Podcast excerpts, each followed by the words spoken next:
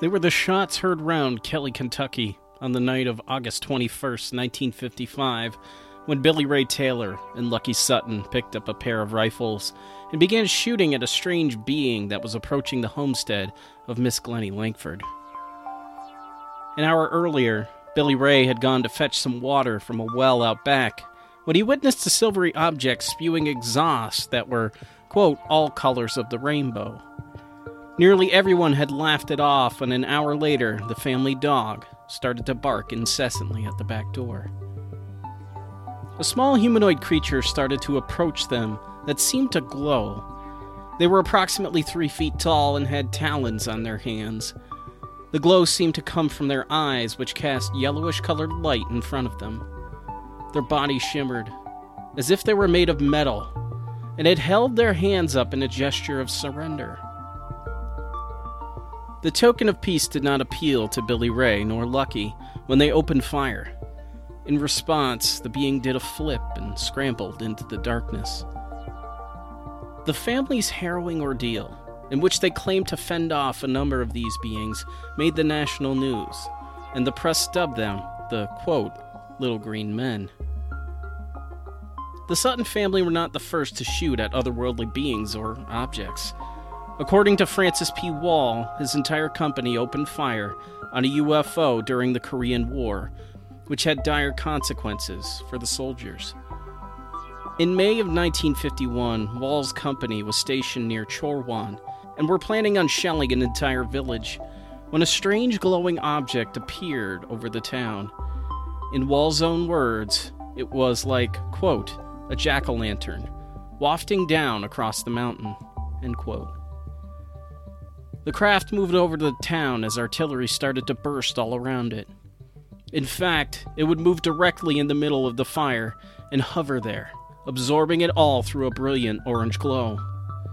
In the next moment, the object changed colors to a blue green and shot a pulsating light at the soldiers who decided to make the UFO their new target. Like a searchlight, the beam found the soldiers as the metallic pings of their shots were firing off the hull. Wall recalled to investigator John P. Timmerman of the Center for UFO Studies that his skin began to tingle and burn when the beam fell upon him. The company quickly fled into bunkers before witnessing the object depart quickly upward. The men were evacuated three days later through makeshift roads to haul away those who were too weak to walk on their own. It was revealed that the majority of the soldiers had dysentery and an abnormally high white blood cell count. Many soldiers would go on to report UFO activity during the Korean War to historians, who blamed most of it on experimental Soviet technology. In J. Allen Hynek's first book, The UFO Experience, the famed ufologist would write about a close encounter of the third kind case that is so mysterious, only two paragraphs were ever written about it. This case had four witnesses, all family men holding responsible positions. Two engaged in work requiring military clearances, and their jobs would be in severe jeopardy were their anonymity violated. For the record, this reported event took place in North Dakota in November 1961, in rain and sleet late at night. The four men observed the landing of a lighted craft in a completely open and deserted field and thinking that an aircraft was in serious trouble, stopped by the roadside, hopped the fence, and hurried toward what they judged to be the plane. Their surprise was understandably great when they discovered humanoids around the craft, one of which boldly waved them off in a threatening manner. One of the men fired a shot at the humanoid, which fell as if hurt. The craft soon took off, and the men fled. The next day, although they reportedly had told no one of their bizarre experience, it was reported to me that one of the men was called out of work and led into the presence of men he had never seen before. They asked to be taken to his home, where they examined the clothing he had worn the night before, especially his boots, and left without any further word. To the best of my knowledge, none of the men involved heard further about the incident. There, the mystery rests. Today's story begins with a number of rifle shots aimed at a strange, small, mysterious object. And it was these shots that led to a significant flap during the winter of 1972 in South Africa. My name is Rob Christofferson, and this is the Our Strange Skies podcast.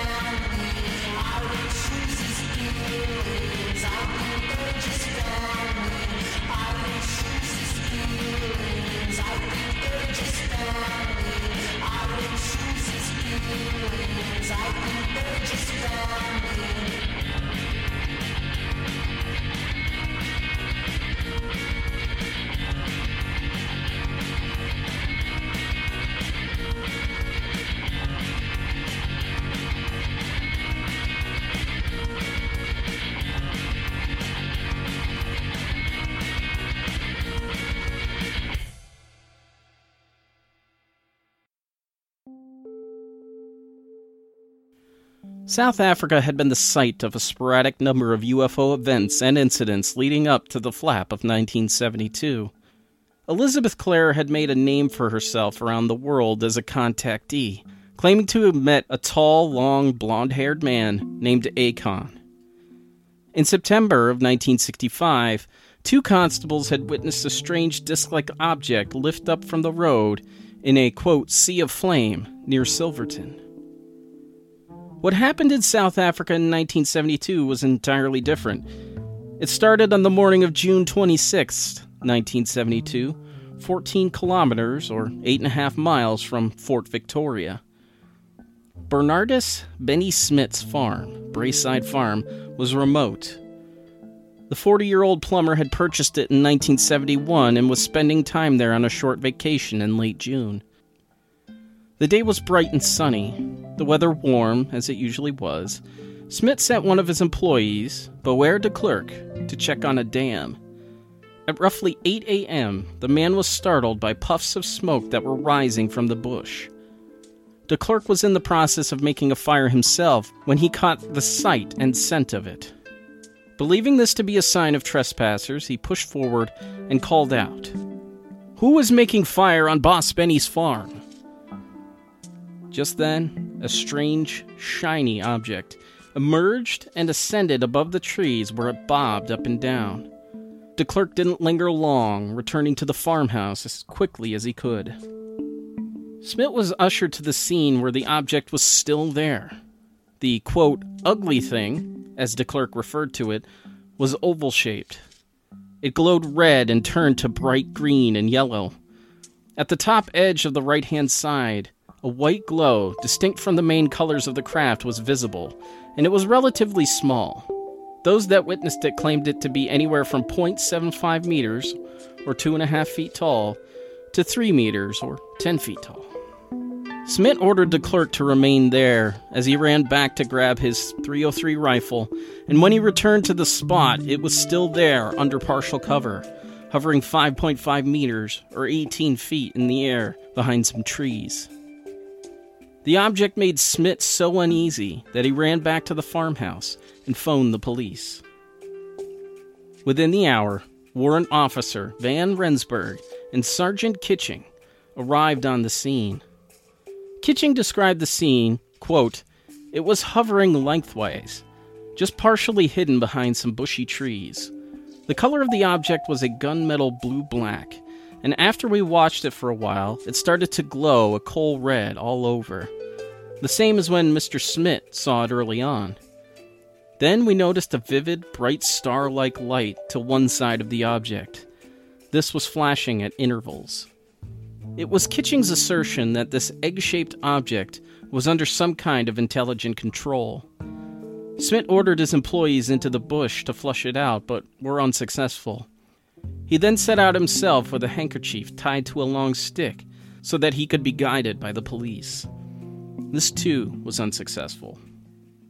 Feeling like he had no options left, Smith opened fire from 250 meters or 820 feet away. Fifteen rounds were fired in total as they advanced on the object. The seventh or eighth bullet struck the hull of the object, producing a dull thudding sound which caused it to rock from side to side. Sergeant Kitching engaged the object with Smith's rifle as well, which seemed to move away, climbing rapidly into the trees. From 10 meters, or 32 feet away, Smith was able to hit the star like device in the upper right hand corner of the object, which seemed to prevent it from changing colors after that. It then hummed and retreated further. Smith later claimed to hear the same hum over his house on a later date, though no object was seen. The police observed the object for about an hour before returning to the station, and soon after, it departed. The police later returned to the site of the incident and found three sets of impressions in the oddly damp clay. These small impressions were approximately 6.35 centimeters or two and a half inches in diameter. And according to investigator Yvonne Clark, quote, it gives the impression that legs from the object may have spiraled out of it and stopped just as the pads touched the ground. The clay print was turned slightly in a clockwise direction, with a portion of the mark just to one side of the middle of the print, not flattened at all. Thus, it left the same kind of impression as the hoof of a cow or a sheep might leave, flattened down at the sides and hollow in the middle. Two days later, the police descended on the farm to conduct a full scale investigation.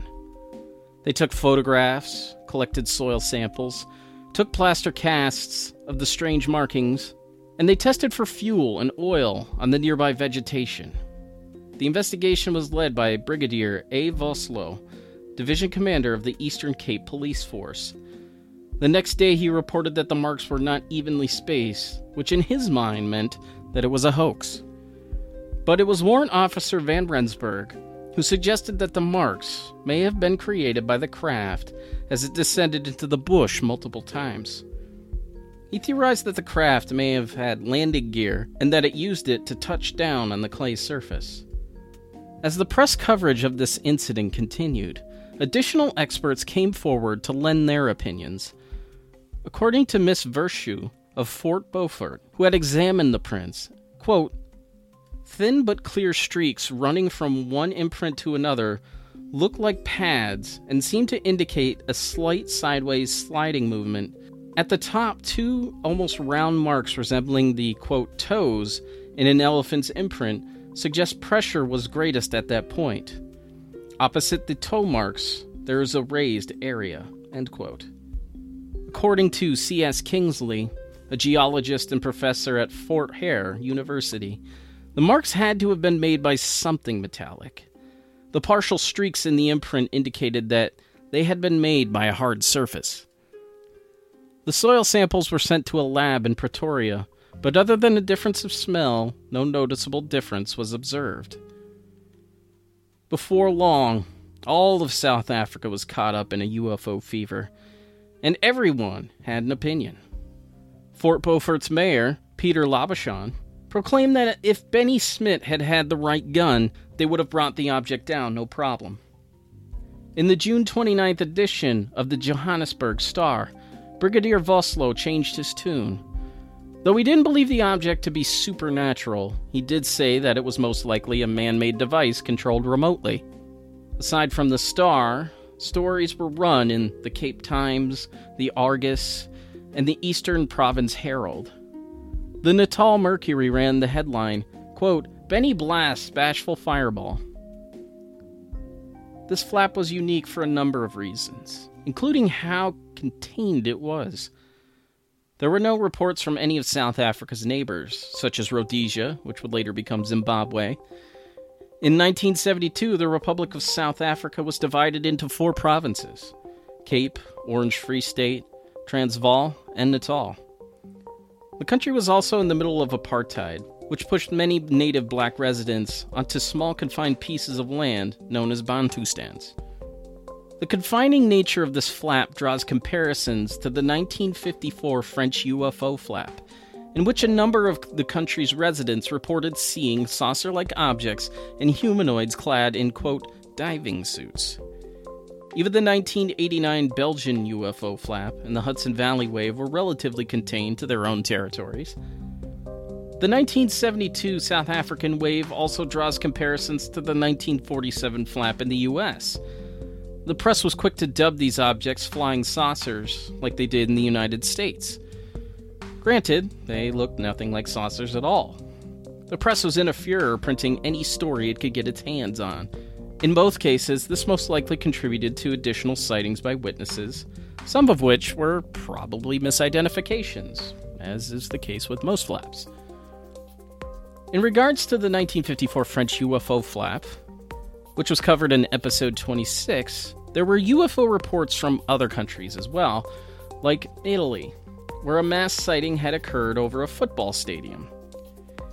In August of that same year, there was a sighting in the skies over Madagascar. At around 5 p.m. on August 15, 1954, in the city of Tananarive, Edmund Champanog was talking with a friend on the Avenue of Liberation, the city's largest street, when he spotted a green fireball descending toward the ground. Edmund quickly drew everyone's attention to it. He described this green fireball as resembling a plasma lens covering a disc shaped craft that was roughly the size of a Douglas DC 4 plane. From behind it, a trail of blue flame followed, and yet the object was silent. It also doused all the city lights in its wake. The object traveled over a nearby animal park, causing all the livestock to howl like crazy. The craft flew over the city multiple times, and each time it did, the lights would go out, and the animals would grow fearfully excited. Some of them pushed through their pens, risking death by running into a nearby marsh. With each pass, more of the city's residents were alerted to the presence of the UFO above it. The object eventually flew off, and an investigation was launched by Champanog himself, though he could find no explanation for what had flown over the city.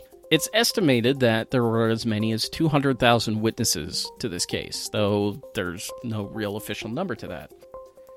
So now back to the events of 1972. Between June 26th and July 4th, South Africa was fixated on the UFO event that took place on Braeside Farm. And just like other countries experiencing the phenomenon for the first time, opinions just flooded the newspapers. The object had been dismissed by some and upheld by others. The former director of the Johannesburg Planetarium, Arthur Bleksley, implored people not to shoot at UFOs, fearing retaliations through some advanced weaponry. He went on to verbally ponder why aliens would choo choo choose Fort Beaufort as a place to visit. Donnie Bester, Chief Deputy Commissioner of the South African Police, believed there was a simple explanation though failed to offer up nothing. To quote Charles Bowen's article, Donnie Bester performed a tricky sidestepping come double shuffle maneuver on June 30th.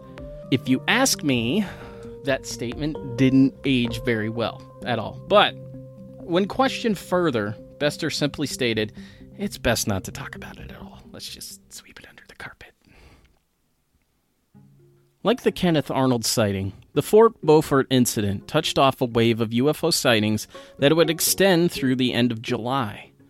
As we talked about on our Gulf Breeze series with Sam and Jason from the Not Alone podcast, the press coverage encouraged people to come forward with their sightings. On July 4th, the papers ran a sighting that had taken place two days earlier. Described as a, quote, unstar like saucer, Witnesses saw an object departing Braeside Farm headed in the direction of Grahamstown. Warrant Officer Van Rensburg was alerted to the sighting that night. It is said that he got out of bed, looked outside, and proclaimed, quote, In view of the official doubts cast on the first incident, it wasn't worth the bother of investigating. End quote. Now, while the group that reported this object could have seen a conventional aircraft, There was an incident on the evening of the 2nd at around 7:15 p.m. that seems to corroborate it. R.L. Brown, Eileen Meering, and Eileen's stepson Billy were visiting Argyle, which was part of the Braeside farm. From 700 yards away, the three witnesses observed a color changing object for about 20 minutes. A flat triangular object transitioned from yellow to blue to blinding white. It was seven feet long and had a tail on it. It turned a dark red color and moved quickly away towards Grahamstown. There was an additional eyewitness to this case, Alicia Smith, Benny's wife. She was able to catch sight of the object before it moved off. Another object was seen in the vicinity of Braeside Farm on the 3rd as well, but few details emerged about the incident.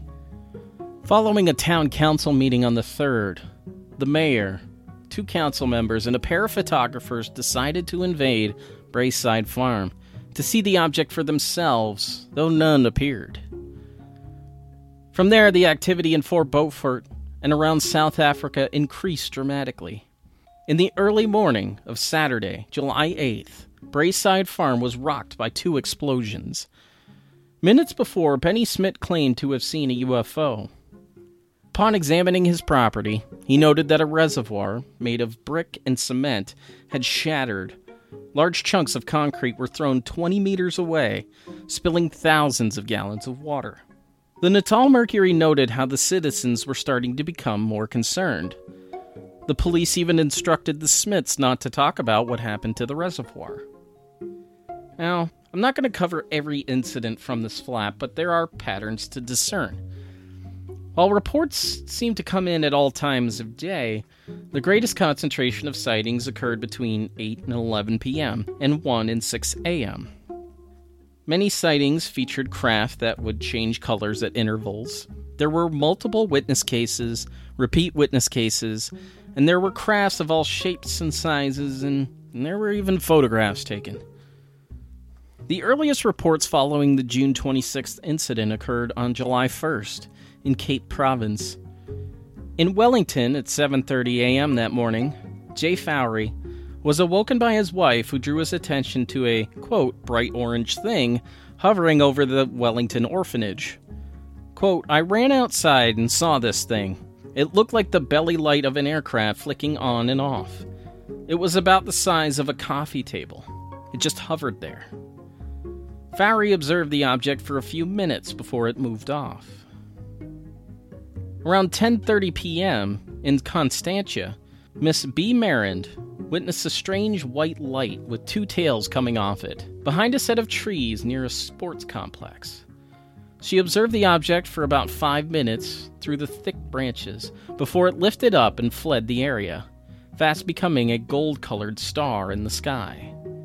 In Johannesburg on July 6, at least a dozen witnesses reported seeing a bright orange object. G. Devine, his wife, and four friends watched as this light moved through the sky at tremendous speeds. At around the same time, which was around 9 p.m., the same object was reported throughout the province. John Hoteen viewed an object through his binoculars that was incredibly bright. He was able to discern an object that was roughly balloon shaped. Another eyewitness, Mr. G. Kraft, claimed that the object looked like a flaming feather duster. On July 13th at 4 a.m., Miss R.E. Michelson of Champagne Farm in Cape Province went outside to check on the weather when she saw a terrific light low in the sky near Du Toit's Kloof. It looked like a ball of light hugging the mountain peaks. Three hours later, she phoned her son, S. Michelson, who saw the object above the peaks as well. It was roughly three times larger than a star and disappeared around 8:30 a.m. Mr. Slabbert, a resident of Oden in the Orange Free State province, called up Police Constable J.P. Myburgh on July 16th in a state of exhilaration and panic. There was a UFO above Wesselsbron Road, and the pair drove out there together to see it. Two miles outside of town, they observed a disc shaped object rotating in the sky, emitting a bright yellow light. Enveloping the yellow object was a blue light, which made it seem like the object was trying to blend in with the stars. As the two men looked up, the object descended rapidly, like a response to being seen. It continued to descend and ascend again, like an elevator, glowing bright red each time, for about 15 minutes before it shot off in the direction of Welkom. Myburgh radioed dispatch for permission to fire upon the object, but was denied. Soon after departing, Myburgh radioed into dispatch details of the craft, which made the rounds to a number of other police stations. The next person to see it was Senior Traffic Officer H.F. Kutsia near Kroonstad. To him, it resembled a zeppelin with blotches of light all over it that may have looked like windows. According to Divisional Commander Brigadier G.C. Bester, six police officers saw the object that night. In Durban, within the province of Natal, A.G. Hill saw objects on successive days. The unusual light first made its appearance over the sea at 6 a.m. on July 3rd. Through his bedroom window, the object resembled a bone with a wedge shaped thing about a third of the way down. The pulsating object looked like a cluster of 100 bright stars reflecting off the water. Hill assumed it to be a meteor breaking up over the ocean, but was startled when the object returned the next morning. The lights weren't as playful, but the overall shape was the same. This time it looked as if pieces of it were falling away into the water. Over the skies of Natal, the UFOs took an interest in the planes that flew there. During the weekend of July 9th, Captain Chester Chandler and the crew of a Boeing 727 reported a, quote, bright, swiftly moving object close to the plane as it was making preparations to land. Ground control radioed back and assured the crew that it was not from any known aircraft in the area at the time. The object paced the plane for a while before it veered off. This was not the only object that Chandler had spotted that week. On July 5th, another UFO had passed the Boeing 727 on a flight to Cape Town.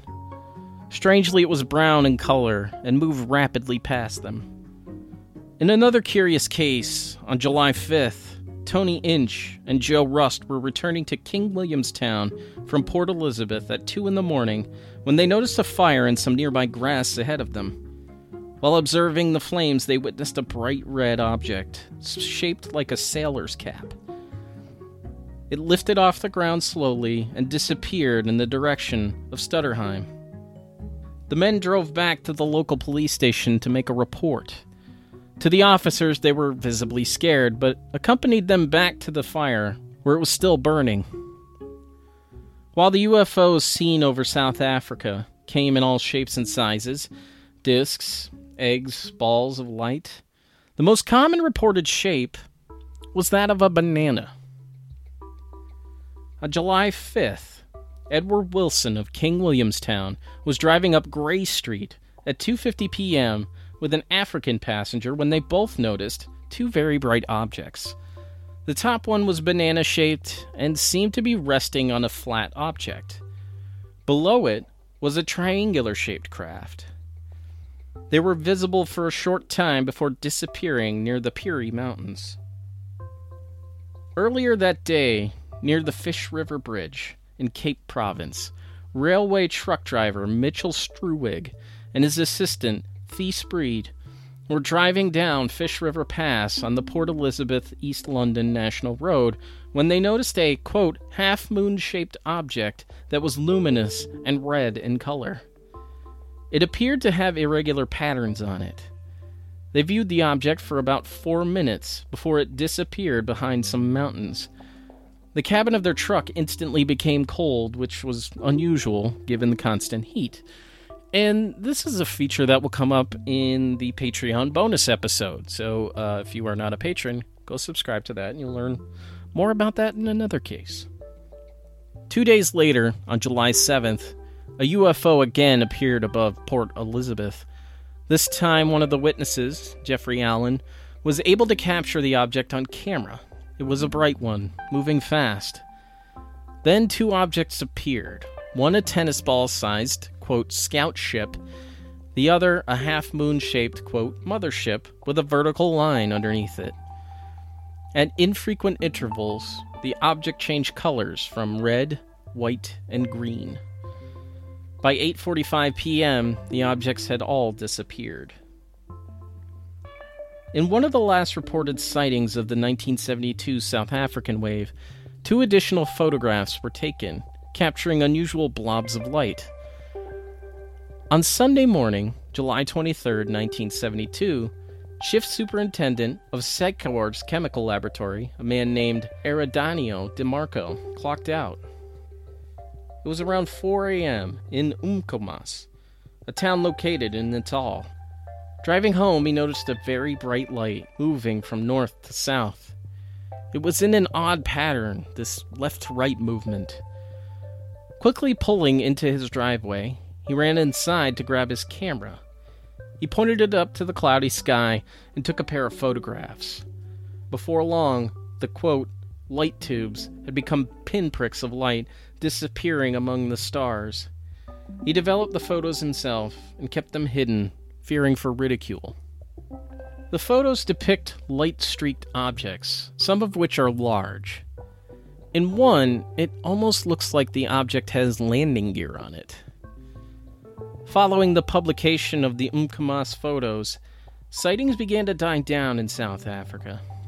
However, the specters paid one final visit to Natal province. They called them giants, and in the Natal Mercury of August 22nd, the story of Doris Muthwa, a young mother of five, and her daughter Joyce, age 12, was printed. The two headed out early that morning, at approximately 4:30 a.m. to gather water from a nearby river. Doris looked up and saw a man in a white suit. At first, she thought the individual was smoking a cigarette, as smoke was emanating from the man's face. The smoke would go on to become a big fire.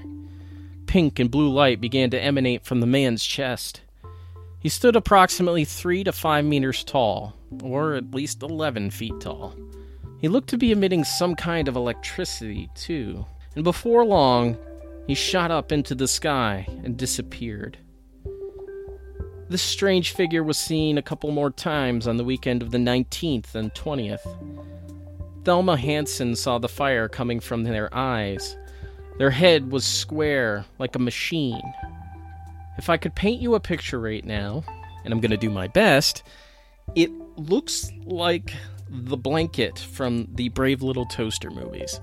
I'm going to post pictures of this on Instagram and Twitter, and uh, yeah, you should definitely take a look at this. I swear to God, it looks exactly like that blanket from the Brave Little Toaster movies.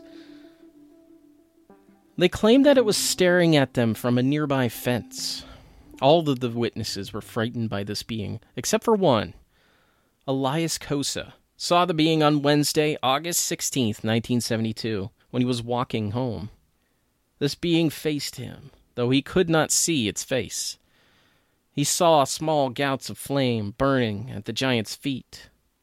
Instead of running in fear, Elias invited the being in for a beer. The being promptly took off, spewing large gouts of smoke and flame in the process. This episode of the Our Strange Skies podcast was written and produced by me. Special thanks to Rich Haddam for his great advice on approaching this episode. Going forward, there's going to be a slight format change to the episodes. Uh, starting with the next one, I'll be bringing on guest co hosts. And uh, while I enjoy doing this format, it's just very time consuming. It takes me a long time to uh, write these episodes, record it, edit it, and all that stuff. Bringing in a co host makes the writing process much easier. Um, it also brings in a different perspective uh, as opposed to mine. So, um, yeah, the next episode is going to be on the Ariel school landing, and Rich is going to be joining me for that. If you want to support the show, please leave a rating and review on your favorite podcasting app of choice. I have relaunched the Patreon, so if you're interested, head on over to patreon.com slash your UFO guy for more info about that. Patrons will be treated to early releases of episodes, as well as bonus episodes that I'm calling The Hum in the Silence. and I'll be posting at least one bonus episode a month over there. So, um, and, and I'm going to try to include some interviews here and there. So if that interests you, head on over to patreon.com slash your UFO guy. I have a couple of other projects that I'm a part of as well. They are TTRPG related. One is a D&D podcast that I run called Rolling Through the Realms. It's based in the Faerun setting, and uh, my players are currently in uh, Icewind Dale, contending with Auril the Frostmaiden. The other project uh, just wrapped on its first season, actually. It's called The Order of Podcasters.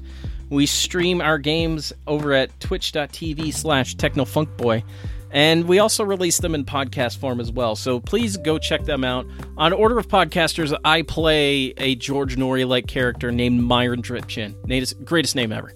So uh, uh, if that interests you, go check those out. Um, we're going to be starting up uh, next year, so you've got some time to catch up on old episodes if you are interested. Special thanks to Floats for the use of their song UFO for the intro and outro of this program. Additional music is by Blue Dot Sessions, and our logo was designed by the great Desdymona.